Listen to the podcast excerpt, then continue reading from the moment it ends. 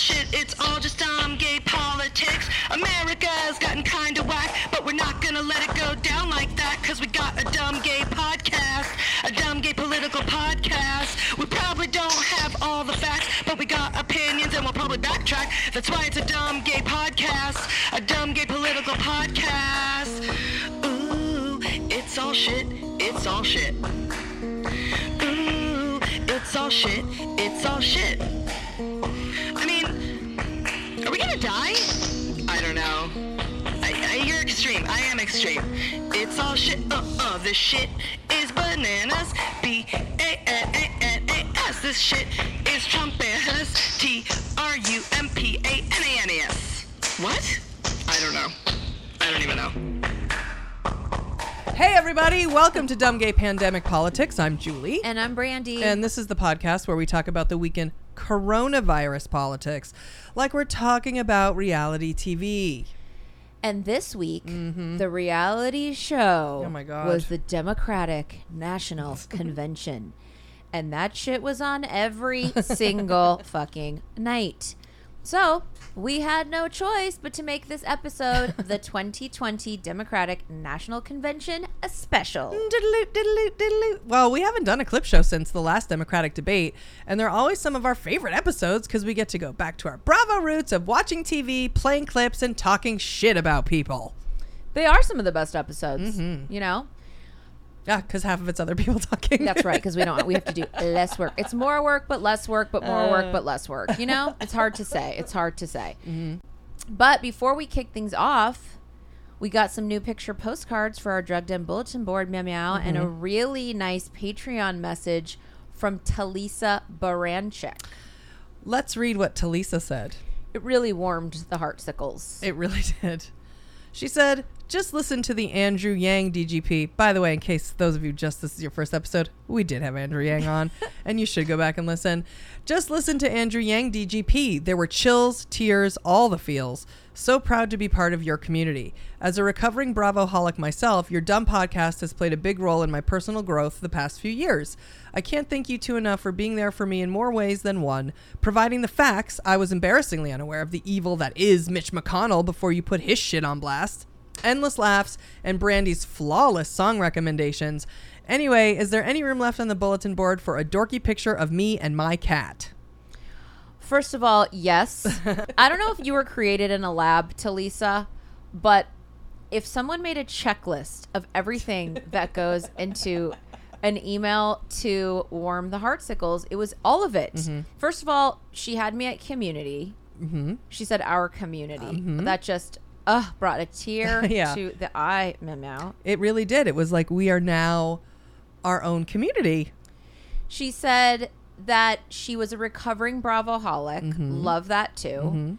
Because mm-hmm. we want everyone to quit Bravo, and no one does, but apparently Talisa's the one person who's trying for us. Mm-hmm. She said she didn't know shit before this pod. She didn't say that. But she said before this podcast, we always like for everyone to pretend they knew nothing about politics until this podcast. Well, it's always the thing of loving, like, oh, I was just never interested in politics. I could barely watch the news. And then I listened to you. Well, that's my you know? truth. That's well, my actual truth. Well, yeah. Well, you want to feel that you have a purp, you know, like Joe Biden said, you have to have a purpose. I didn't know shit about politics. You could have begged me and put on a whole array of all my favorite drugs and alcohol and food out. And then been like, want to put this news on? No, gross, barf. I don't want to watch that. Well, I thought I knew something about politics. Turns out I did. Not only did I not know anything about politics, now I hate it. Just kidding. But now. Exactly. I mean, it's just like everything else you do for a living. You end up hating it. Just... People are like, what should I do? Don't follow your dreams because you'll end up hating your dreams. Now, what you did know about Mad Mal is history. This is what we've come to know is that you are, in fact, a history buff. Mm-hmm. Very good at history. Very interested in history. Mm-hmm. Yeah, then the day, the day-to-day ins and outs of the mechanics of politics. Nope. Even now you'll be like, um, she's a senator. And I go, nope, nope. She's in, she's in the House. But so it's like politics is its own animal, you know. But you did know who Karl Rove is. Right. I know who Karl Rove is, who Carla Robina is. When I said, and you're like, I think because you did that old classic meow meow.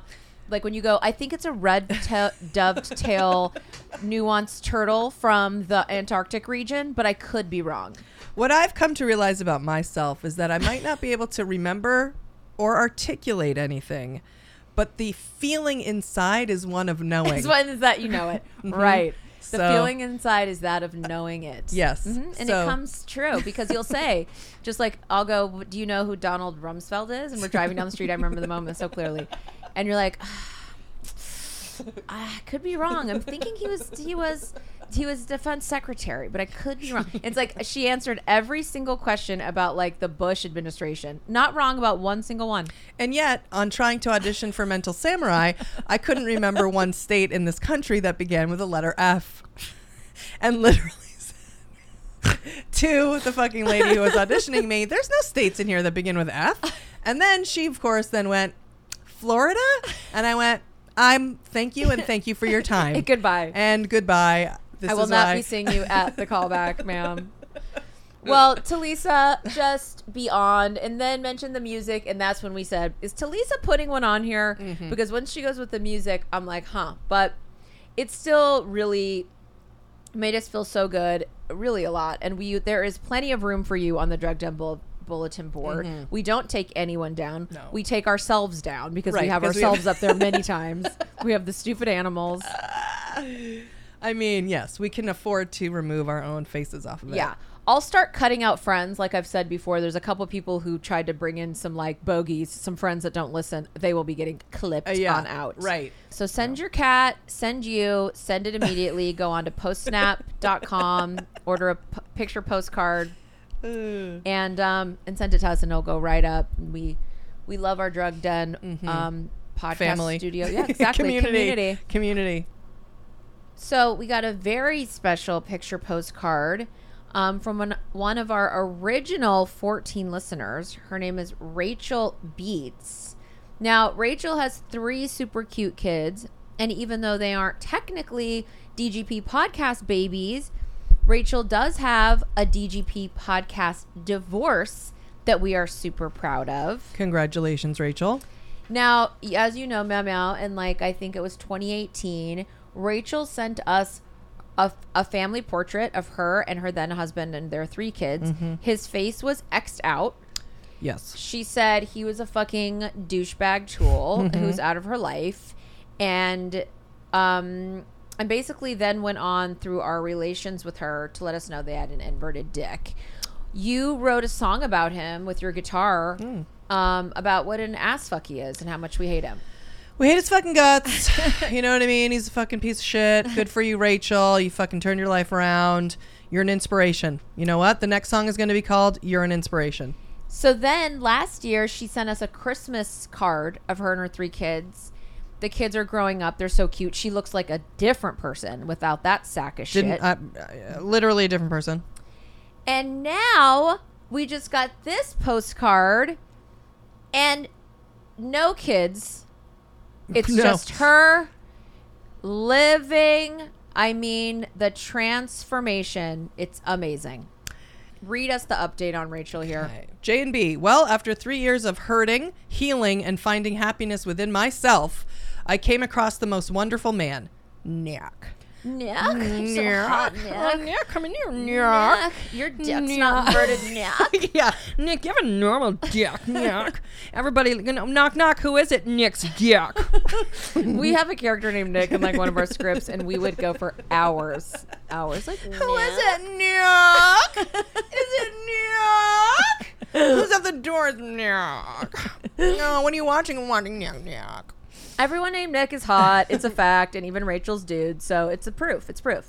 My kids adore him as much as I do. twenty twenty has brought such chaos and heartache, but somehow I found love and I couldn't be happier. I wanted to share my happiness with my besties, you and the fam. As always, I appreciate all the laughs that you give me, one of the O G fourteen Rachel. She's in like a slip dress in the sunset. The, there's water. There's uh, a balcony. There's Nyak. There's Nick a, is a slight breeze, a sexual breeze. There's a, definitely through. a sexual breeze. The children are off being watched by someone. N- Nick is tall and tan. Nick is doing it. The level that they made Sweet Beautiful Love oh. all over this balcony. Yep. It is going right up on the Drug Den bulletin board. I mean, oh, the love, the redemption. It happened in twenty twenty. That's it. The redemption of it all. Yep. And the love of it all.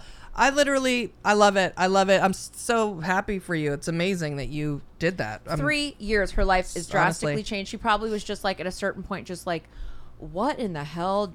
Where did I go wrong? You know what I mean? And yeah. now look. Yep. Because there's no wrong turns. There's no wrong turns. Right. Just a longer way to get somewhere. Oh. And it's probably more scenic. Oh, you know? Interesting. That is true. One's never lost. One just is trying to be found.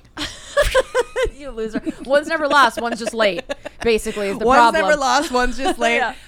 um, and you're just late. One and now you're stressed just... out that you're late. But you're going to get there eventually. You're just going to get there late. And that's going to be awkward because you'd be like, sorry about, but I did bring wine.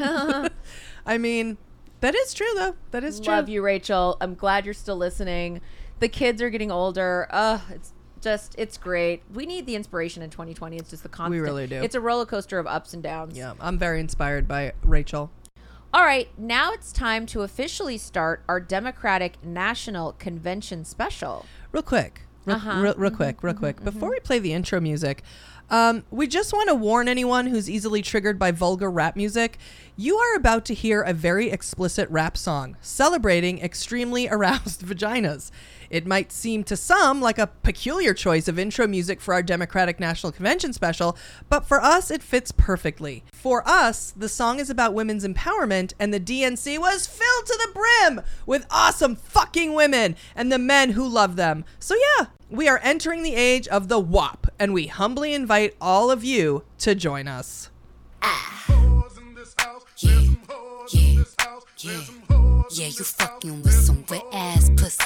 Bring a bucket and a mop for this wet ass pussy. Give me everything you got for this wet ass pussy. Now from the top, make it drop. That's some wet ass pussy. Now get a bucket and a mop. That's some wet ass pussy. I'm talking wop, wop, wop. That's some wet ass pussy. Macaroni in a pot. That's some wet ass pussy. Huh. There's some whores in this house. There's some whores in this house. There's some whores in this house. There's some whores in this house. There's some whores. This year, the Democratic National Convention was held remotely due to, everyone, coronavirus. coronavirus. Each night was hosted by a different female actor that are very involved in politics. They would basically stand on stage and introduce different pre-taped segments and live speeches filmed remotely. Night one was hosted by Eva Longoria. Night two was Tracy Ellis Ross. Night three was Kerry Washington. And night four was Julia Louis-Dreyfus. I think it's Julia Louis-Dreyfus. Oh, Julia Louis-Dreyfus. Well, I know this. I auditioned for her and didn't get the part, so... Louise it is. Thank you. The nights weren't dedicated to any particularly party, platform, or person. The prevailing theme was, of course, the greatness of Joe Biden, with the constant undercurrent of the ignorant danger of Trump. We have organized our favorite highlights from the four nights, keeping in mind that this is an hour show that always ends up being an hour and a half, and most of our fourteen listeners probably turn the shit off after twenty minutes anyway. So we're starting with a clip from Michelle Obama's speech on the first night. Michelle... seemed pretty disheartened and almost, um, I would say, sad. But it hit the exact right note for the first night because no one was ready to be thrown in the deep end of I love America, patriotic, memory lane, Constitution, founding fathers, blah, blah, fucking, meow, meow, meow, meow, meow. So we wanted someone to keep it real while truly caring that it sucks, and no one does that better than Michelle Obama. Good evening, everyone. It's a hard time, and everyone's feeling it in different ways. And I know a lot of folks are reluctant to tune into a political convention right now, or to politics in general. Believe me, I get that. But I am here tonight because I love this country with all my heart. And it pains me to see so many people hurting. I've met so many of you. I've heard your stories. And through you, I have seen this country's promise. And thanks to so many who came before me, thanks to their toil and sweat and blood, I've been able to live that promise myself. That's the story of America. all those folks who sacrificed and overcame so much in their own times because they wanted something more, something better for their kids. There's a lot of beauty in that story. There's a lot of pain in it too, a lot of struggle and injustice and work left to do. And who we choose as our president in this election will determine whether or not we honor that struggle and chip away at that injustice and keep alive the very possibility of finishing that work. I am one of a handful of people living today who have seen firsthand the immense weight and awesome power of the presidency. And let me once again tell you this, the job is hard. It requires clear-headed judgment, a mastery of complex and competing issues, a devotion to facts and history, a moral compass, and an ability to listen, hmm. and an abiding belief that each of the three hundred thirty million lives in this country has meaning and worth. A president's words have the power to move markets. They can start wars or broker peace. They can summon our better angels or awaken our worst instincts. You simply cannot fake your way through this job. As I've said before, being president doesn't change who you are. It reveals who you are. Snap, crackle, and pop. Even just her describing the job was so complicated. I like, love, yeah. Complex and competing mm-hmm, issues. Mm-hmm.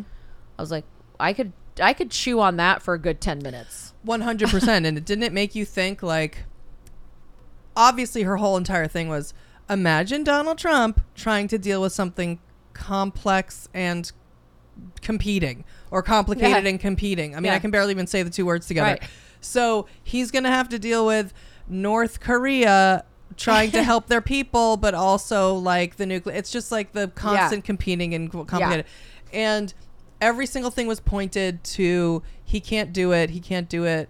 And that she was able to, and that she saw how hard it is, how right. utterly horrifying it is, and how just devastating it can be. And this guy is in there. We can't, we just can't suffer through it again. And I mean, I could be wrong, but when she talked about like people that have paved the way for her, mm-hmm. and we, you know, she did just start a podcast, uh-huh. and we have a political podcast. I just thought, is she talking about like our podcast, like helping her podcast at all? Because, you know, I gotta say, Michelle, it hasn't been easy. People don't want to show up for politics. Mm. They don't want to listen to it. And think about how depressed she is after all this time. We've been in here in the trenches talking about this shit week in, week out. Really just, pa- I feel, paving the way for people to to come in and talk about it easily as if it's fine to talk about. You're right. We did pave the way. You're right. She's standing on our shoulders.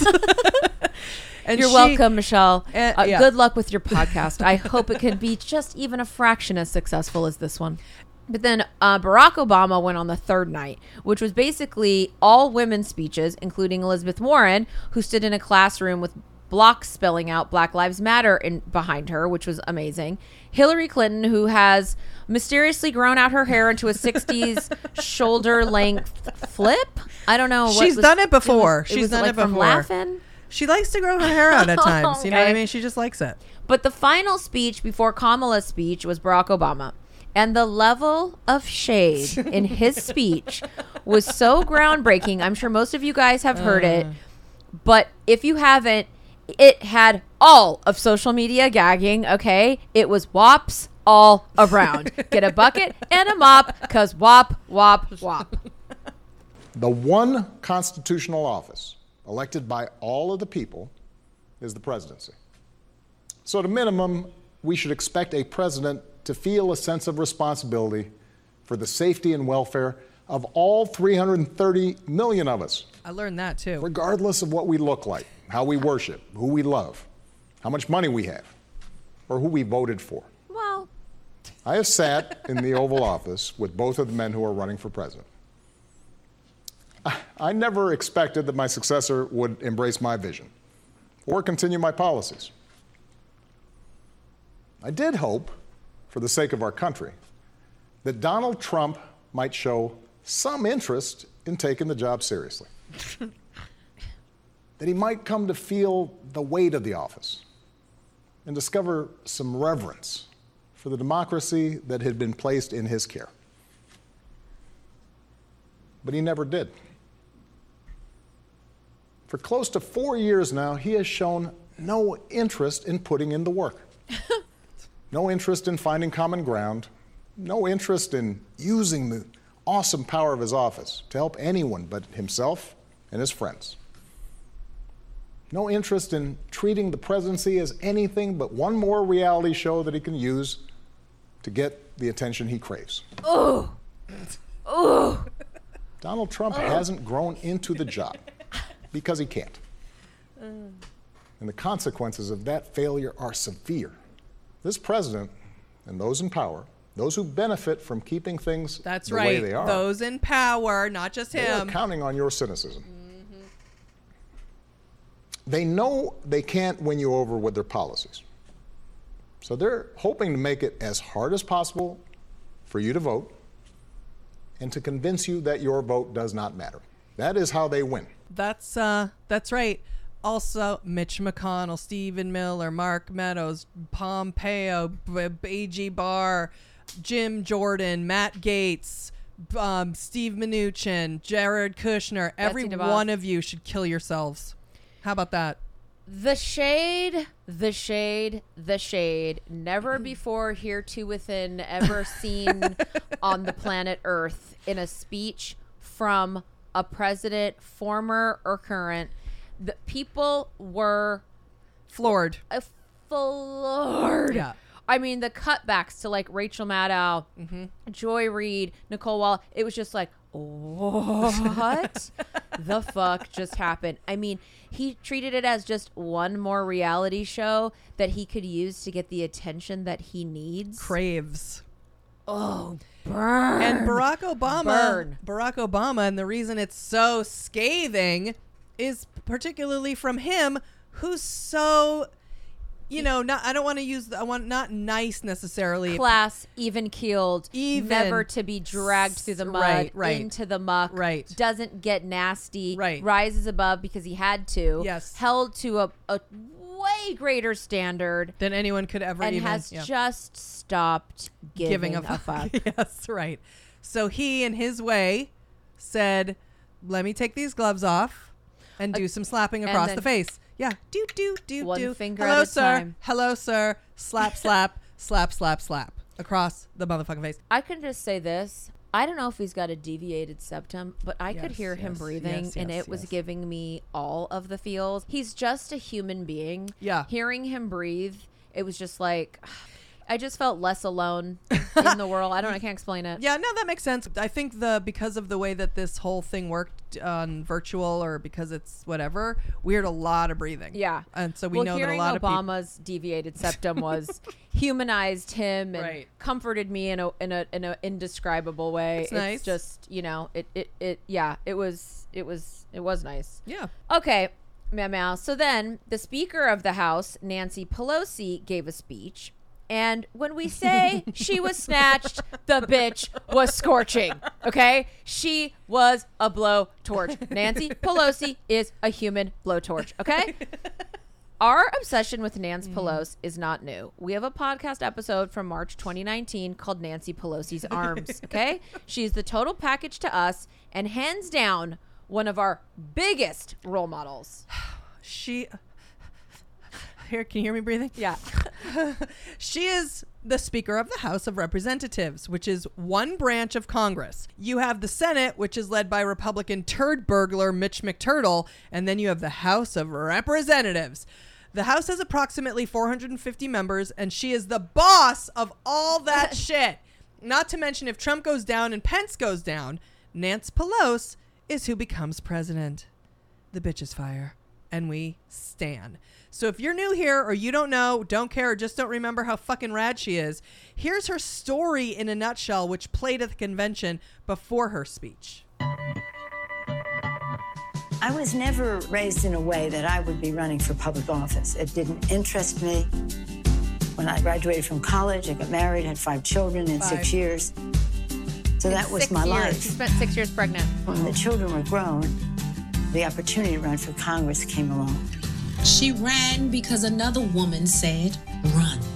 And she won, starting on a path that would make history. The first woman Speaker of the House. For our daughters and our granddaughters, today we have broken the marble ceiling. Most powerful woman in the world. Yep. In her, so many saw themselves. I did feel a real responsibility to other women as I stood on the shoulders of those who went before. Now it was her turn to say, run. And run they did, winning and making her Speaker once again. We didn't have a Speaker who would bring a gun bill to the floor. We didn't have a Speaker who would bring a Dreamers issue to the floor. We do now. And that's good for every American. But not everyone was on board. Nancy Pelosi, Pelosi, Pelosi. I'm a mother of five, grandmother of nine. I know a temper tantrum when I see one. Uh. The power of the Speaker is awesome. Awesome.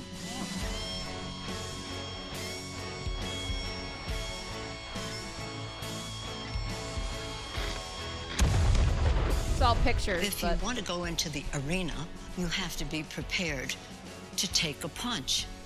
But you also have to be prepared to throw a punch for the children. Throw a punch for the, the children. children. From running the House to Speaker of the House and taking on the White House, unapologetic, unafraid. Madam Speaker. Congratulations, Madam Speaker. Madam Speaker. Madam Speaker. Madam Speaker. Madam Speaker. Chills. When I tell you, and I would urge you to go watch it, because what you don't get to do is see the blowtorch, the human blowtorch, walk out of a helicopter, walk out oh. of... It's as if it's a... Literally, it's like watching Arnold Schwarzenegger walk out of a fucking blow-up yeah. scene in Commando. She walks out of, like, the like the con- the halls of Congress with, like, a trench coat and yeah. throws on shades and is like, peace, bitch. It, she is so... I, I, I, watching her just walk out of a building yeah. is exciting. Because she's constantly throwing deuces to all the fucking yep. haters. Yep. I mean, the, the name of this episode needs to be twenty twenty Democratic National Convention Special, parentheses, for the children. Okay? And that's the name of it. How genius is that? You have to learn, you have to be able to throw a punch, and you have to be able to take a punch, and you have to be able to throw a punch for the children. For the children. I mean... Bitch. Bitch. Bitch. For the children. Bitch. Just, I mean. And anyone, and we've had to deal with, and I know that there's people out there who don't like Nancy Pelosi, and certainly... And you're wrong. So period. Conversation the end, over. And and first Speaker and. of the House, first woman Speaker of the House, and first person to bring a Dreamers bill to the floor. So I don't care what your criticism is. Take it fucking elsewhere. We're not going to listen to it. Yeah. We're done even placating that fucking attitude. If you don't watch her speech, simply to see her in stark white, mm. snatched, mm-hmm. she looked incredible. I will say that um, the glamour that she's bringing. Mm. The glamour attached to the power, the power attached to the humility of knowing how much power you have, and of also understanding what that power can do for people, and that power isn't just about you, is goddamn intoxicating. And she's a fucking star and a queen and a king. You know what it is? And I'm not going to hear anything else. W A P. It's W A P. W A P. W A P. That's why it's W A P. W A P energy. That's why it's W A P. Fuck a big dick energy. That's yes. just W A P energy. It is. That's right. It's W A P energy.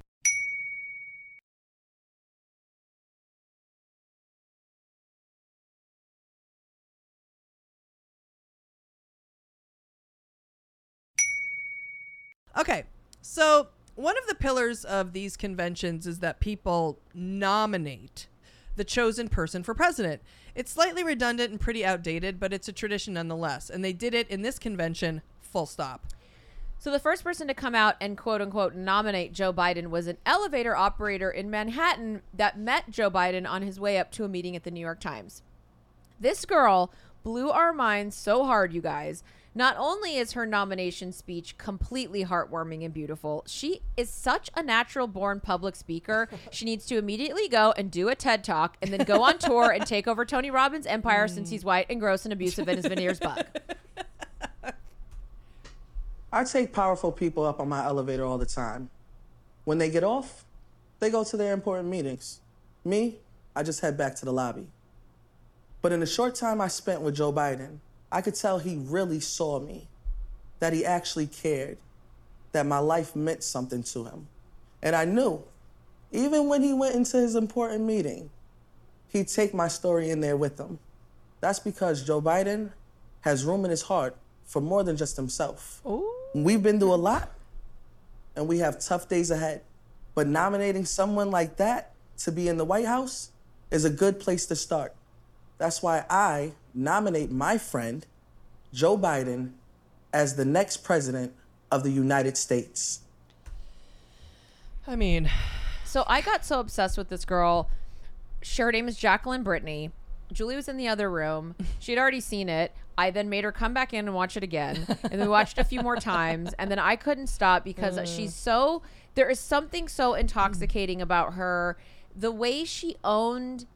There's so many people that are going to do that. Even if we do this podcast and it's like, wow, that doesn't sound authentic. I mean, you know what I mean? Like, it's hard. It's embarrassing. You're standing yeah. there. She's in the fucking elevator. Right. She's in her elevator uniform. Right, right. And it's like, it turns out that he was on his way up to a meeting at the New York Times. And the meeting was that they were going to choose the, the candidate that they were going to um, endorse. Mm-hmm. And they had, so they were meeting with everyone. Elizabeth Warren, Bernie, all of the above. They were meeting with all of them. Supposedly, the meeting went atrocious, and he had an awful feeling. They made him feel like shit, because we all know the New York Times can go suck a bag of dicks. But what can we do? You know what I mean? So, um, but he's on his way up to this meeting where he probably should be focusing. He knows the stakes are high. He knows the stakes for the country are high. He knows he wants it. He needs it. Whatever. People are expecting it, and the pressure, blah, blah, blah. He sees this girl... You know what I mean? And there's video of it, not just like her own pictures with her own iPhone, that someone else took a video that they didn't know was happening. And he's just being so nice. He asks her if he has a, if she has a phone so she can, he can take the selfie. And then he goes and bombs this meeting. And it's like the irony of the fact that he touched this girl so deeply and made her feel like she wasn't just a fucking bottom feeding, elevator mm-hmm. operating, worthless piece of shit. Mm-hmm. It's exactly what Michelle Obama says in her fucking speech, where mm-hmm. she said, he needs to make every American in America feel like their life matters. And that's what yep. Joe Biden literally did. He wasn't vice president anymore. He wasn't president. He wasn't the nominee. He was nothing. He was running. And he made this girl feel like she mattered. I really think that he um, he can't even help himself, especially when it comes to working people who are working in jobs that are even trans, like that's like a, she's like security and yeah. whatever. And he like really, he feels like he, that's where he's from. That's what his parents were. That's what he feels. He took the subway and the train yep, that to was work. And read a book in two days. Day that's her favorite for thing. thirty yeah. years. And then because of the train that he took, he became friends with the guy on the train that does the thing on the train. And they've known each other for thirty years. And then that guy gave a whole thing about how, oh my God, he like knows his whole family. And he's, a, it's just like, he really, truly, authentically is that guy. He really, truly is. After Jacqueline Brittany's amazing elevator inspiration, we were off to the races with the Joe Biden tear-jerking, touching, heartstring-wrenching Joe Biden stories. At one point, a little boy named Braden Harrington came on reading a speech he'd written about Joe Biden, helping him with his stutter. It was really sweet, and he did a great job, but we're going to skip it because he's a kid and we don't have all day. We are, however, going to play you the moment that Braden references in his speech when he met Joe Biden at an event in New Hampshire, and Joe Biden promised to mentor him on his stuttering. Hey, what's your name? Owen. This is my son, Braden. Hey, Braden, how are you, man? We're here because he stutters, and we wanted to hear you speak. Oh, man, come on. Hey, I tell you what. Don't let it define you. Oh, you are smart as hell. Now, you really are. You can do that. Can I get a phone number for you, and I can tell you how what I used to do and how I would do it? Can you take his phone? Because Absolutely. There's about twenty-five stutterers I continue to work with. twenty-five. And I can tell you the things that help help me. I know, by the way, the hardest thing is talking on the telephone. So I don't expect you to be able to. When I stuttered, I used to talk. T- t- t- t- talk like like like like this. And it took a lot of practice, but I promise you, I promise you you can do it. I promise you. And don't let it define you. You're handsome, you're smart, you're a good guy. I really mean it. Don't let it define you. And you know when I say I know about bullies, you know about bullies. The kids who make fun, it's going to change, honey. I promise you. I mean, when he said he wanted to get his phone number and then said, and by the way, I know talking on the phone is the hardest part. Like, the kid probably immediately got a feeling of, like, uh, anxiety, like, overwhelming. Like, I can't talk on the phone. I don't want to talk on the phone. Don't call me. I'm going to stutter on the phone. I right. can't do it. And he knew that. So when he called him honey, just... When he said the thing about the bullying, that's when the kid sort of started to cry a little bit. Yeah. Which is when we all start to cry a little bit. And you can't see the little boy because he's, well, because you were just listening. And the, the little boy's really, really quiet anyways. Right. He's very, at that point, his confidence, you can see the difference between, Julie found this video, um, the difference between him and then when he finally has the relationship right. with him over the last right. year. Right. And then goes on the convention. His confidence, he's a different kid. Different kid. And you know he's getting bullied, and I would imagine that part of, you know, you know, we don't know if that kid's parents could have him in special things and with, you know, because the question is, why isn't he seeing someone to yeah, coach him for this? He, he, he is. However, Joe Biden, however, is so in tune with being bullied and fucking stuttering that he knows that once the vice president and then the president is now this kid's friend, that kid's going to have the confidence off the charts and yeah. is going to be able to just, just walk in a room, just be able to talk, like, changes someone's life. It's so Tell them sweet. What to search them out. So on okay. YouTube. So if they need to see, if you feel like you need to have your heart ripped out and shredded up with a razor blade that's rusty, then you should watch it, because when the little boy starts crying uh, and he grabs his neck and calls him honey, I mean, yeah. I can't not. Yes. Wop, wop, wop. Yeah, yeah, wop, exactly, wop, wop. Exactly. That's all we can say is wop, wop, wop. I mean, you know, um, you got to just look up Joe Biden. Oh, Braden Braden, New Hampshire. Okay, right. New Hampshire is the key to finding the clip. They're in a line. They're at, they're going to a New Hampshire town hall, and the clearly the dad was able to, I don't know how they hooked it up, but he... They, he saw them and met them, and it just is that moment, and it's it's worth it. Oh, Joe Biden is such a nice and solicitous guy. We can't tell you how many stories there were about him calling people and being just so thoughtful. The package about his friendship with John McCain would make a grown man cry, and it did me. Uh, but it's too visual for us to play here, so we would recommend searching it on YouTube. It's an incredible tribute to their friendship, and it's a nice reminder that Republicans and Democrats can be friends and can work together.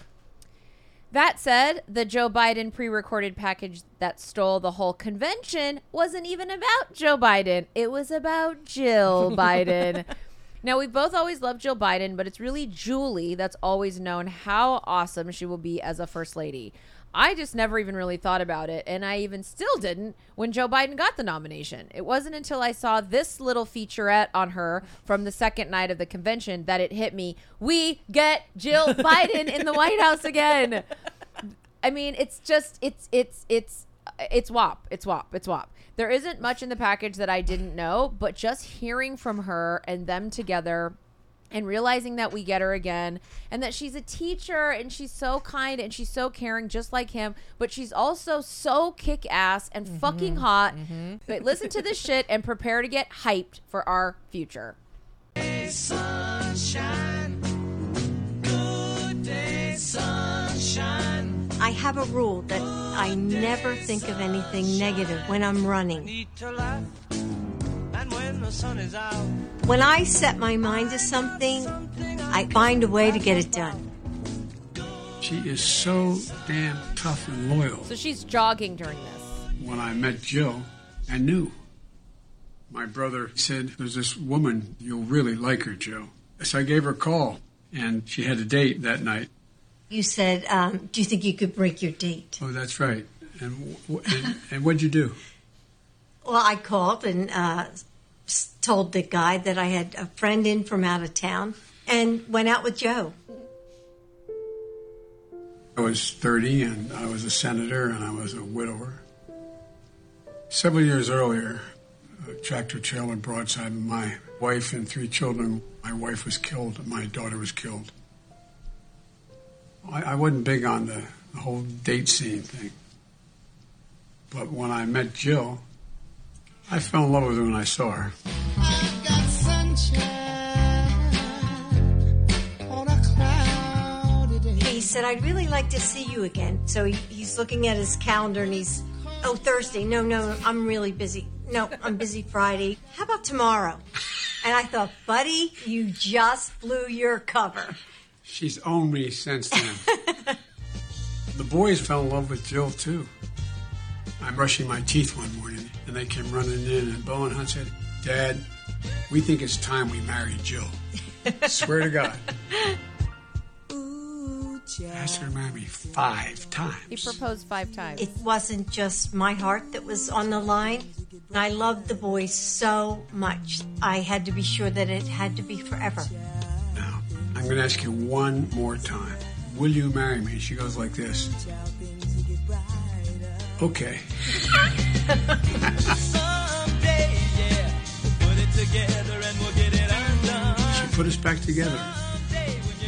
She gave me back my life. She gave us back a family. We were raised with the same values. I grew up in Willow Grove, Pennsylvania, right outside of Philly. My mom was English, Scottish, and my dad was Italian. My grandmother made the homemade noodles that would hang, you know, and she'd be drying her noodles. They're a very close family. She's the eldest of five girls. She's kind of like the godmother of all of us. I think we've all seen the feistiness in her. There was a bully in my school. She marched up the street and knocked on his door. And I punched him right in the face. My father fought in World War Two. He was a signalman in the Navy, and he was very patriotic. He would take us to watch the Blue Angels, and he was so proud. We worshipped our mother. I can picture her so well, reading for hours. She just loved to read, and that had a great influence on me. I went to college at the University of Delaware. Then I taught in the high schools. I mean, I got up every single day so excited to go teach. When I married Joe, I took off time to establish myself as the boy's mom. We don't use the term stepmother. Beau and Hunt said, no, we have a mom and a mommy. Our mommy died. This is our mom. And then along came Ashley. And uh, our family was complete. Yep. Mm-hmm. When I was growing up, Mom was fun. The headbutting started when I was a teenager. There was some conflicts. She dealt with it by taking up running. She started to basically run marathons. I never, ever doubted that anything she set her mind to she could do. I got to hand her her doctorate degree in education at the University of Delaware. You pass, that's all you gotta do. Well, let's turn it positive, so you, you will pass it. I would say she's not your average grandmother. Yeah. She, you know, she's the grandmother who wakes you up at, like, what was it, like five a.m. on yeah. Christmas Eve to go soul cycling. Yeah, so. Literally. We have a lot of stories. Yeah, she's a prankster. Yeah. She's very mischievous. Like, when she goes on a run, sometimes she'll find, like, a dead snake. And she'll pick it up and put it in a bag, and she'll use it to scare someone. Oh. That's a classic Jill. She wasn't really a Washington person, and I don't think ever imagined herself being part of that. When Joe was elected to vice president, I just thought, hey, I got to step it up here because there are things that I really care about. Having had a father in the military, having a son deployed in Iraq, I saw the need to support military families. Doctor Biden could draw anyone in, and they felt like they were talking to an old friend. That is one of her superpowers. When she was second lady, Jill told me that she would like to continue teaching at community college. And I said, that's insane. You cannot possibly do that. I said, I know I can do both jobs. I never saw her on any day of the week where she wasn't carrying a huge stack of papers to grade. As second lady, she was teaching full-time for eight years, fifteen credits a semester. These were students who wanted to be in your classroom, and I saw their tenacity, and they were taking care of children just like I had done. She gave one hundred percent from her energy to the students. She's a, a great teacher. Teaching is not what Jill does. It's who she is. Jill just simply cares. She cares about other people. When Beau was diagnosed with brain cancer, nobody knew what we were going through. The Secret Service, you know, they're not supposed to react to your life or what you're doing. They would whisper, I'm praying for you. Mom, it's your strength that holds this family together. And I know that you will make us whole again. You never stop grieving, ever. But you do have to find purpose. I run for hope. Please welcome my husband, Joe Biden. Running for president is too tough to not be together. The future First Lady of the United States. That's right. There you go.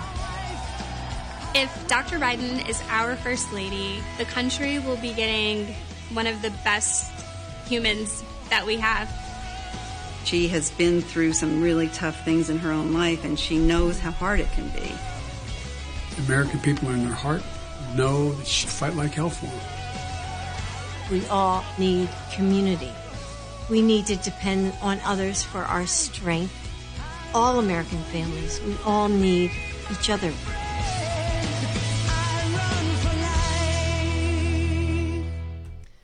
Even she knows.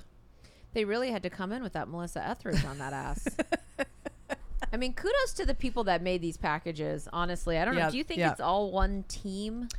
I I have been p- pondering and yeah. thinking about it, and um, I I have I would assume that one company does the production for the entire thing, and they pawn it off on different producers for different people. Yeah, like we're going to play the granddaughters, you know? All of Biden's granddaughters, um, talk about him. We're going to play that clip next. Obviously, these were shared because the girls right. are giving an interview. Right. But I'm wondering, yeah, the Nancy Pelosi, was that a different team, maybe same company head as this? Because it's all great. Every single mm-hmm. shot, obviously, Jill Biden became this prolific runner to deal with, I guess, conflict with her daughter. So. And she said in the very beginning of the package, if you missed it, that her one rule is, and J- Julie and I have watched and listened to this thing twenty times at least at this point, she doesn't let herself think about anything negative while she's running, and she runs every right. morning. Right. So every song they played, though, and they played all these shots of her running and whatever, they all had the word sun. It was all about sunshine and the sun mm. and sun, sun, sun, sun, mm-hmm. sun sunshine. It's pretty like crazy what what she makes people feel, even though yep. just putting this together. And it was like they couldn't put a song in there. It wasn't like bright brightening right. your world. I do wonder if those are songs she likes. I kind of wondered, like, what's on Jill's oh, what's on her phone? That's what's on her playlist? Question. What's Joe listening to? What's Kamala listening to? Well, after hearing the Jill Biden video and hearing about how she picks up dead snakes when she's on her daily run in order to scare her granddaughters, we must hear from the granddaughters. So Joe Biden has four granddaughters and one grandson. The grandson wasn't allowed in the video, which I think it goes without saying. I appreciated that. Um, he's like ten, and he's the son of Beau Biden. He has one sister named Natalie who is in the video. And then Hunter's daughters are Maisie, Naomi, and Finnegan. Now, here's all four of the girls talking about Joe Biden and their relationship with him. I think you guys might have thought we were smaller. Yeah. Granddaughter interview, take one. No, no, this is good. Okay, okay. So what did I know about your grandfather? um, he's always eating ice cream. Usually it's like probably vanilla, vanilla with chocolate. with chocolate sprinkles. Vanilla on a regular night. No, no, chocolate but, chip in. No, but yeah, chocolate but, and the Breyers that have half chocolate and half vanilla. Mm. He likes ice cream in hidden ways. Yeah. yeah. like eating Browning it like in the freezer yeah. so that he like eats my it grandma doesn't the freezer. see.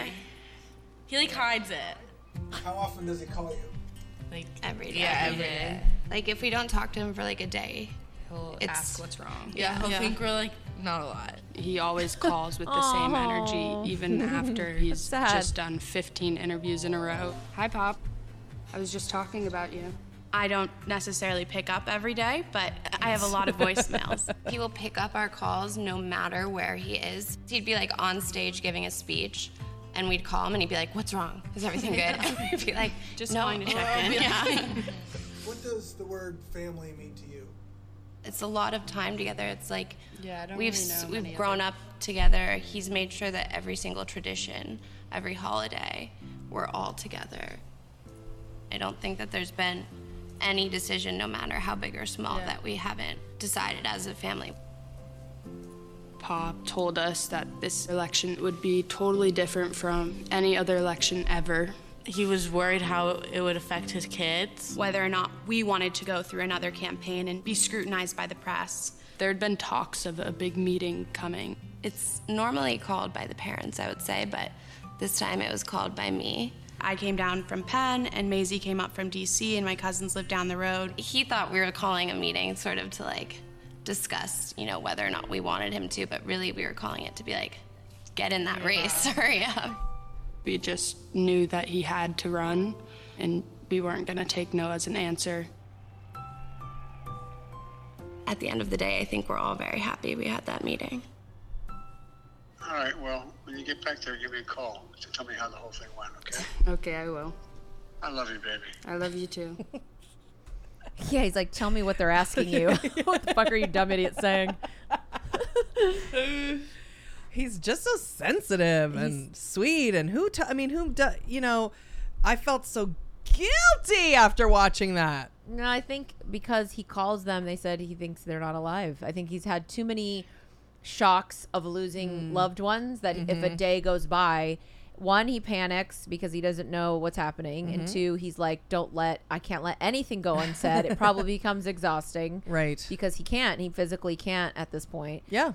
It's pretty. It was a. It was a charming one two punch of the of Jill and those granddaughters. The family is very appealing. Yeah, they, they're very appealing. Every single one of them. They're all likable. We're waiting on Ashley. She was born in eighty-one. She doesn't have any kids. We love that too. Her husband's name's Howard. Go ahead. Don't even have any kids, Ashley. Get your fucking life. Get your fucking life. There's enough kids floating around. Oh God. Well. There were so many stories of Joe Biden's kindness and benevolence. The level of thoughtfulness with which he calls people and remembers names and details. I mean, it was literally story after story after story of people doing something important and the phone ringing. And they are expecting it to be their mom, but it's Joe Biden. Here's Julia Louis-Dreyfus on the last day of the convention telling one such story. Okay, these last few nights have been going so well, we've decided to add a fifth night where we will just play Michelle Obama's speech on a loop. I uh, I first met Joe Biden when I was doing my show, Veep. I played the vice president, and he was, in fact, the vice president, and we hit it off immediately.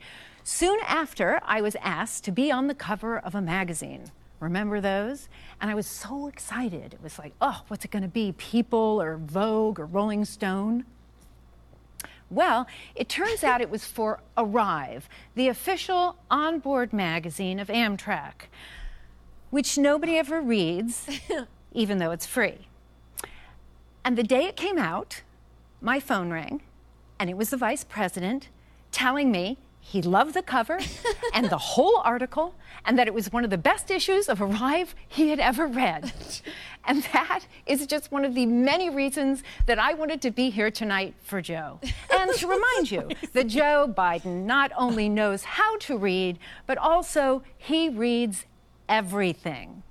I mean, I just, it's, uh, how, he must have a, t- you think, I think to myself, how the fuck where do you find the time, first of all, even to talk to all these people? You have twenty-five stutterers you're working with. Yeah. How do you remember everyone's number? How are you calling them? When do you find the time to talk to them? For how long do you talk to each person for? You're dealing with four granddaughters, a grandson, your own two sons, a daughter, a wife, your friends. You've got Obama. You've got Michelle. You've got, I mean, he, just his family alone would keep you busy for the day. Now we're dealing with Braden. Now we got Julia. Now we got Br- Jacqueline Brittany. Now we got the guy on the train. He talks to so many people and remembers. And then the, just to even think that he saw her on the cover and he's going to reach out and. I, I swear, and Julie's already said it, but it was. If you didn't watch the convention, it was literally at this point by the fourth night, the twentieth story about him calling someone. Yes. There had already been a thing, even just with Amy Klobuchar, which we were going to play, which stuck in my head, where um, Cory Booker talked to Bernie and Amy and all the previous right. candidates, Elizabeth Warren, and he asked them all for their, you know, favorite Joe anecdote. And Amy Klobuchar's was like, she was on the Senate floor, you know, late at night, doing some yeah, whatever yeah. fucking filibuster, yeah, some bill yeah, yeah, yeah. all night. And, you know, you know how that goes. And Joe Biden spent years and years and years and years and a million years mm-hmm. in the Senate. And she's like, all I could hope is that my mom was watching yeah. it on C-SPAN yeah. and saw me. Someone cared that I did this stupid thing all night on the Senate floor. You know, it's completely thankless. They never, it's never glamorous. Right. They never get any attention until now.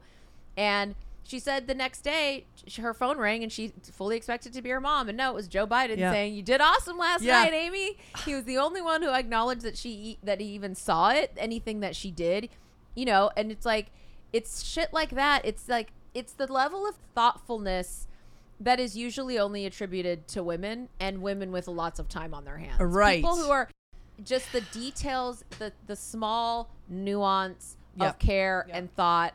That really make, it's the little things like that that make people feel special. Mm-hmm. And it's what they, the way they described Jill Biden, too, that you talk to her for five minutes and she makes yeah. you feel like you're the, her best friend and the most important person. Exactly. In the world. Even when you don't mean to be thoughtless, just because you're tired and you just can't deal. I couldn't, I don't, I can't imagine opening my mouth and speaking a sentence. I right. could, I can't, I just got to wait or whatever. But not him. He's got. He has no time, and that makes time for everybody. If he doesn't say what he was thinking, God. They could die, and he won't get to say it. I'm right. telling you, he's got this thing. Right. He's a very unique, and we all are. We're all unique snowflakes and butterflies shaped by our experiences, and, and we go into the, the cocoon, and we come out, and with the metamorphosis, and da-da-da, but he's the one. He is a very, very singular, unique person shaped by so much um, success and pain and then success. It's like he has lived the year twenty twenty his entire life since yeah, he's twenty-nine right right and right. he's now eighty or whatever it is right. It's been a lot of twenty twenties for this guy yep. and it's shaped him into somebody who doesn't wait till tomorrow to tell someone he right. loves them or he's proud right. of them right. or he likes them or he's sorry right. I mean, it's just, it's pretty and special to have him as president. We're gonna yep. be really really really really lucky really fucking lucky. Okay, so Julia Louis-Dreyfus was pretty fucking funny the whole time. Mm-hmm. She definitely brought the irreverence needed on the last night, which being that it was all culminating in Joe Biden's big speech. It was, you know, it was just real heavy-handed as far as the feels and the significance of everything and the importance of everything. And ugh, it was just a lot. Yeah. And she was, thank God she was there because she was, she just kept lightening it up and lightening it up and, and she was funny. She was great. Yep. Here she is talking to our super good friend Andrew Yang after his awesome speech. They are discussing Kamala debating Mike Pence mm-hmm. when and if that will happen and how awesome that will be, and making fun of the conservative media for being incapable and uninterested in pronouncing Kamala Harris's name right. So what did you think about Kamala Harris's speech last night? It was tremendous. I was so happy for her. I know, me too. She was fabulous. I cannot wait to see her debate our current vice president, Mika Pines. Or uh, is it Paints? It's pronounced Ponce, I believe. Oh, some kind of weird foreign name? Yeah, not very American sounding. Yeah, that's what people are saying strongly. Well, uh, thank you, Andrew. And please give my regards to the gang. I will. They're right in the next room. Have a great night, Julia. Thank you so much. I, it, it, by the way, Andrew Yang coming in with the timing. Oh, excuse your. Sorry that you're a natural at the comedic um, stylings. Jeez. Because we have talked about it often, and there will be no one ever named Mike Pence again, and it is only Mika Ponce or Mika Pence. Uh, it's only Mika Pence. And Tucker Carlson, if you're listening, I hope you are. It is now Mika Pence and Tucker Carlson from now on and only. So we told you all about Kamala Harris on our episode from last week called JoJo and Kiki twenty twenty. If you missed it, go back and listen because her story is so profoundly inspiring. And the episode is fire because we play the clip of us inventing the team of JoJo and Kiki way back in June of last year. In the episode, we told you about how Kamala Harris's modern family created a group called Cactus. Cultural Awareness Come Together Unity Session, which took all the children in her huge blended family on trips every weekend to museums and cultural centers around the Bay Area. Here is the pre-show interview with Kamala Harris's longtime childhood friend who was in that little Cactus group, and the story she told was too genius to be left out. Some of what we talk about, some of this national discussion about Senator Harris, whether it jives with what you know of her as a person, whether the public story we're all involved in now um, matches what you know of her um, as a friend. It absolutely does. So um, Kamala, the person that you all see and hear is the same exact person I have grown up with my entire life. Um, she has always been very kind, um, giving, and just a fun person, um, extremely smart. And as a child, she was happy. Um, you know, Kamala and I, as children, we were the ones that were that would, uh, you know, go to parks and um, swing on swings and slides. And our mothers would take us to, um, you know, to the theater and to multicultural events. And um, so we were always very active. And she has not changed. She is still the same humble, beautiful person inside and out that she has always been. Uh, it's really great to talk with you. Um, thank you so much uh, for being here, Stacey. And my, the question I would have for you, you know, in a group of friends, especially little kid friends, and you're a, a kindergarten uh, beginning friend um, of Kamala Harris, there's always that friend that's like the party motivator, that like gets everybody else organized to do stuff. And then there are the friends that are like, I'm going along because they have set up the party, right? So there, you know, there's always the friend that always says, yes, I'm going to hang out. I'm going to do the thing that you've organized. And then there's the motivator friend. Which of those kinds of friends was she? Kamala has always been the leader. She, you know, dances to her own beat. She's always been courageous. Um, she's always, as a child even, um, stood up for what was right. Um, you know, when we were little in kindergarten, there was um, this boy that had taken my art project and thrown it on the ground, broke it. And huh. Kamala, um, you know, she got in between him and me and said some words and, you know, stood up to him. And he picked up a rock or a piece of a brick and hit her very, very hard on the head to the point where there was blood. And her mom had to come to the school from work and take her to the hospital. And to this day, she still has a permanent scar over her forehead. So Kamala has always, you know, had a voice for those that may not have a voice and has always stood up for what is right. And that man's name was Brett Kavanaugh. If you want some W A P, go to Google Kamala Harris, Brett Kavanaugh hearing and try oh. and go change your underwear. That was just a an interesting story with her friend. Yeah, and you want to hear that somebody was the same for basically, not that she didn't evolve or whatever, but she was a fun, humble, powerful person from the from the get-go. She, you know what I mean? She stood up for her friend. She was always about justice. She had justice internal inside of her. Yep. She wasn't going to have that fucking, and she wasn't afraid. She and she had a a boy ugh, hit her in the head with a brick. Like, or whatever, like, and she... That person is a psychopath. I don't yes. even care. That is a psychopath. You, I don't care what grade you're in. You're going to pick up a brick and bash somebody in the head with it, boy or girl. Like, you are a fucking psychopath, sir. I'm sorry. It's just hearing she's happy. Yeah, and she was smiling. A fun person. Yeah. Like, she's she's fucking awesome. She's awesome. Just a fucking awesome. Awesome. Awesome. Uh, awesome. Okay, so finally, all the ladies in Kamala Harris's life, her sister, her niece, and her stepdaughter, all got together to send her a message of love, and the shit is so fucking touching, we can't even deal with ourselves. If you have time, please go to YouTube and watch it so you can see the visuals. She's so pretty, and you can see the kindness shining in her eyes when she talks to people. The very last shot of the package is a picture of her so fucking beautiful and comforting. I told Julie that I want to have it in my life. I need it in my life. I'm not sure if I should just order a print and then frame it. Should I get it on a shirt? Is that like weird and belittling? Should we put it in an app and turn it into a painting and then frame it? Should we hire someone to paint it?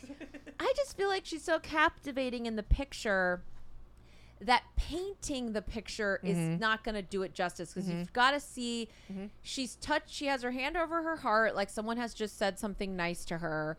It's her eyes are so like, it's just something about the way her eyes make me feel so good. Yeah. It's just the look in her and eyes. And her smile. Yeah. The eyes with the smile. Kamala Harris is my auntie. My stepmom. My big sister, which means you'll always be my older sister. And there are some things we'd like to share with you. To my brother and me, you'll always be Mamala, the world's greatest stepmom. You're my role model, who taught me I could do and be anything I wanted. My very first friend, my confidant, my partner in mischief and in justice. You're a rock, not just for our dad, but for three generations of our big blended family. You showed me the importance of public service and made sure I grew up surrounded by smart, strong, ambitious women every day. Growing up, heaven help the poor kid who picked on me, because my big sister would be there in a flash, ready to have my back. Well, now we've got your back as you and Joe fight to protect our democracy. And there's no union more perfect than the one that brings us all to your kitchen table every Sunday night for stir-fry, feta chicken, or spaghetti and meatball family dinners.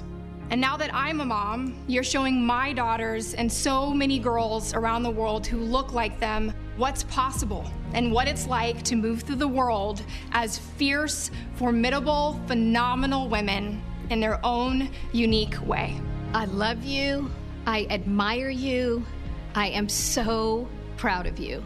And even though Mommy's not here to see her first daughter step into history, the entire nation will see in your strength, your integrity, your intelligence, and your optimism the values that she raised us with.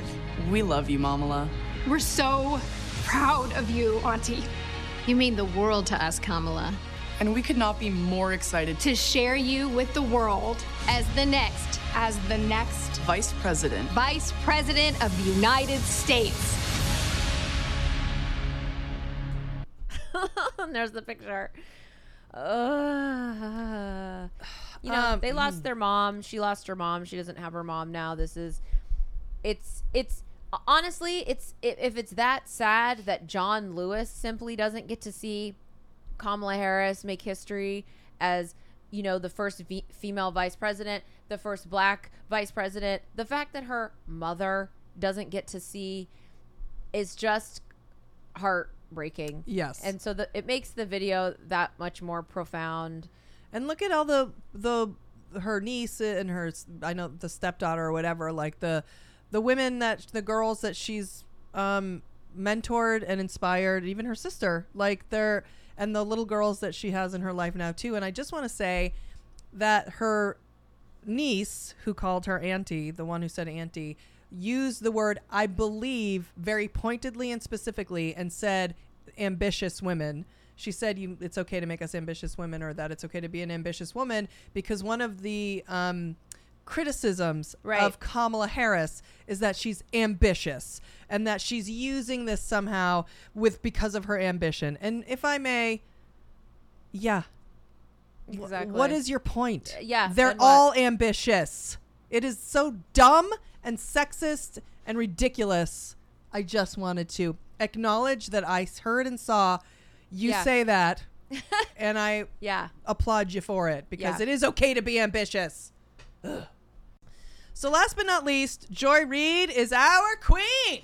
And we feel some bizarre and inappropriate connection with her because she got her show, A M Joy, on M S N B C right around the same time we started our podcast. And even though in four years, Joy made history by being the first black woman to host a cable news show in primetime, and we still have the same fourteen listeners, we feel universally, cosmically connected to her. And more importantly, we believe in everything she has to say. She rarely has an opinion or philosophy that doesn't line up exactly with our own. And this was her take on the twenty twenty Democratic Convention, and she slayed. Well, I'm I'm in a, a different place, as you said, because I'm I, I'm a lifelong Democrat. Um, I worked on a couple of presidential campaigns. I did drop the mic after my tiny role in the Obama campaign of oh eight. It was like, I will never go near another campaign. This is it. I'm retiring. Um, but so I, as an as a political operative, I do look at it, a former political operative, I could look at it from that standpoint. But for me, it's all personal. I mean, this is a huge accomplishment for this country. I mean, think about the fact that this entire convention thus far, I think, is such an affirmation of what America can be and what it has become and the distance we've come. We're in the four hundredth year, you know, commemoration of the sixteen nineteen arrival of enslaved people, sixteen enslaved uh, people from Africa in this country. And look at what we've done. Mm. We elected a black man as president who then puts an older white man from... I think he's not even, is he greatest generation? I mean, he's from, I think, he's, the silent generation, right? He's born in nineteen forty-two, so he's a war right. baby. He's pre-boomer. He's pre-boomer. And the, he picks this pre-boomer man who says, I'm going to go ahead and be second to this black guy. Mm-hmm. And then that guy turns around and picks the first woman who's not just the first black woman, but the first uh, Asian American woman, and who's also got that Caribbean root, which I share, so I'm extremely proud, and all of our Caribbean folks are extremely proud of that. She's got the little Jamaican in there. And, you know, the fact that we could do that and that assembled at this convention was, you know, American Samoa got to show out, mm-hmm. and all of our, you know, Kansas was also equally showing out. Mm-hmm. And we saw everything from the, you know, the cornfields out west to, like, you know, Maryland, where we're like, Harriet Tubman, you know, yeah. it, that is actually the potential America has always had. And they didn't intend to have it. The men who formed this country had no intention of even making their wives m- a little more than property. Like, they were fine with their own wives being basically property. And they accidentally created a country that can have this convention. I'm proud of this country because of what I'm seeing. Mm. Forget the partisan part of it. Forget being a Democrat, Republican. It doesn't matter. I think anyone who cares about America and who loves this country should feel extremely proud of the vision that we've seen of what America has the potential to be if we let it.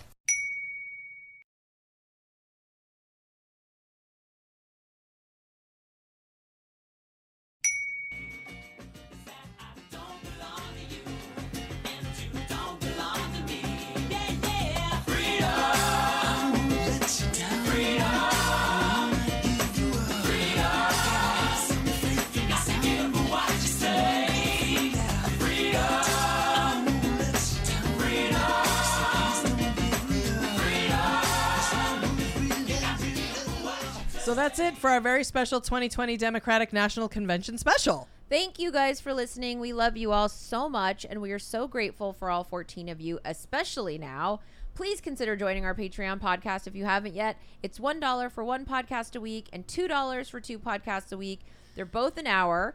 They can definitely be hit or miss as far as content, but there's no ads, no politics, and no pressure to join the Patreon. It's just us pulling shit out of our asses and discussing it. One time we gave away a, a pork rind that I stole off of set that Cardi B had taken a bite of. Can you believe Cardi B? That's right. And now we're and now Mamaw would kill to get that pork rind back. I stole a pork rind from her pork rind bag, and we did a drawing, mm. and we gave the Cardi B pork rind away. I shipped it in a giant box filled with peanuts, mm. so the pork rind didn't smash. I'm talking about a box that could fit, like, bigger than, it could fit two full-size co- coffee makers in it. To ship a single pork rind in a plastic bag labeled Cardi B pork rind. This is what we're doing on this podcast. This is the groundbreaking, and that was in twenty eighteen.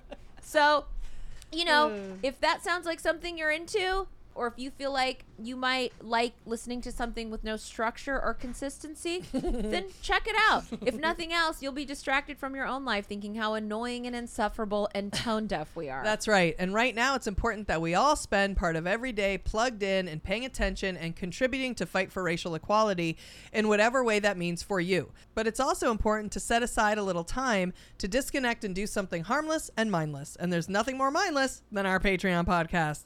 So if you want to try it out, go to w w w dot patreon dot com slash dumb gay politics and scroll down to the episode from September eleventh, which is unlocked and free to listen to. And if you like it, then you can sign on up and join. Also, if you listen on Apple Podcasts, please, please, please leave us a review if you haven't yet. We like to look like we have more than fourteen listeners when we are trying to book the big guests. Getting people in politics to do a comedy podcast is way harder than getting reality show people or actors. Actors will go to the opening of a fucking tampon just to promote their new stupid Zoom cooking show. You don't even have to write a review. Just hit two stars and don't write anything. It'll take you five seconds. And if you don't listen on Apple Podcasts, good for you. We despise those star fucking tax avoiding sweatshop loving douchebags anyway. And as always, it's been real and it's been fun. But mostly, it's been gay and it's been dumb. W A P's in the White House! How'd you do, I? See, you've met my faithful hand in hand. He's just a little brought down because when you knocked, he thought you were the candy man. Don't get strung up by the way I look. Don't judge a book by its cover. I'm not much of a man by the light of day, but by night I'm one hell of a lover. I'm just a sweet transvestite from transsexual Transylvania. Let me show you around and maybe play you a sign. You look like you're both pretty groovy. Or if you want something visual that's not too abysmal, we could take in an old Steve Reeves movie. I'm glad we caught you at home. Could we use your phone? We're both in a bit of a hurry. Right. We'll just say where we are, then go back to the car. We don't want to be any worry. Well, you got caught with a flat world. How about that? Well, babies, don't you panic. By the light of the night, it'll all seem all right. I'll get you a satanic mechanic. I'm just a sweet transvestite from transsexual Transylvania. Why don't you stay for the night? Night. Or maybe a bite. Bite. I could show you my favorite obsession. I've been making a man with blonde hair and a tan, and he's good for relieving my tension. I'm just a sweet transvestite from transsexual Transylvania.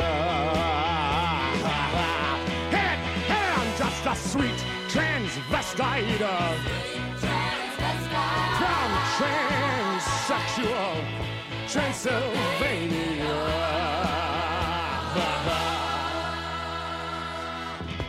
So, come up to the lab and see what's on the slab. I see you shiver with anticipation. But maybe the rain is uh, really to blame. So I'll remove the cause. But not the symptom.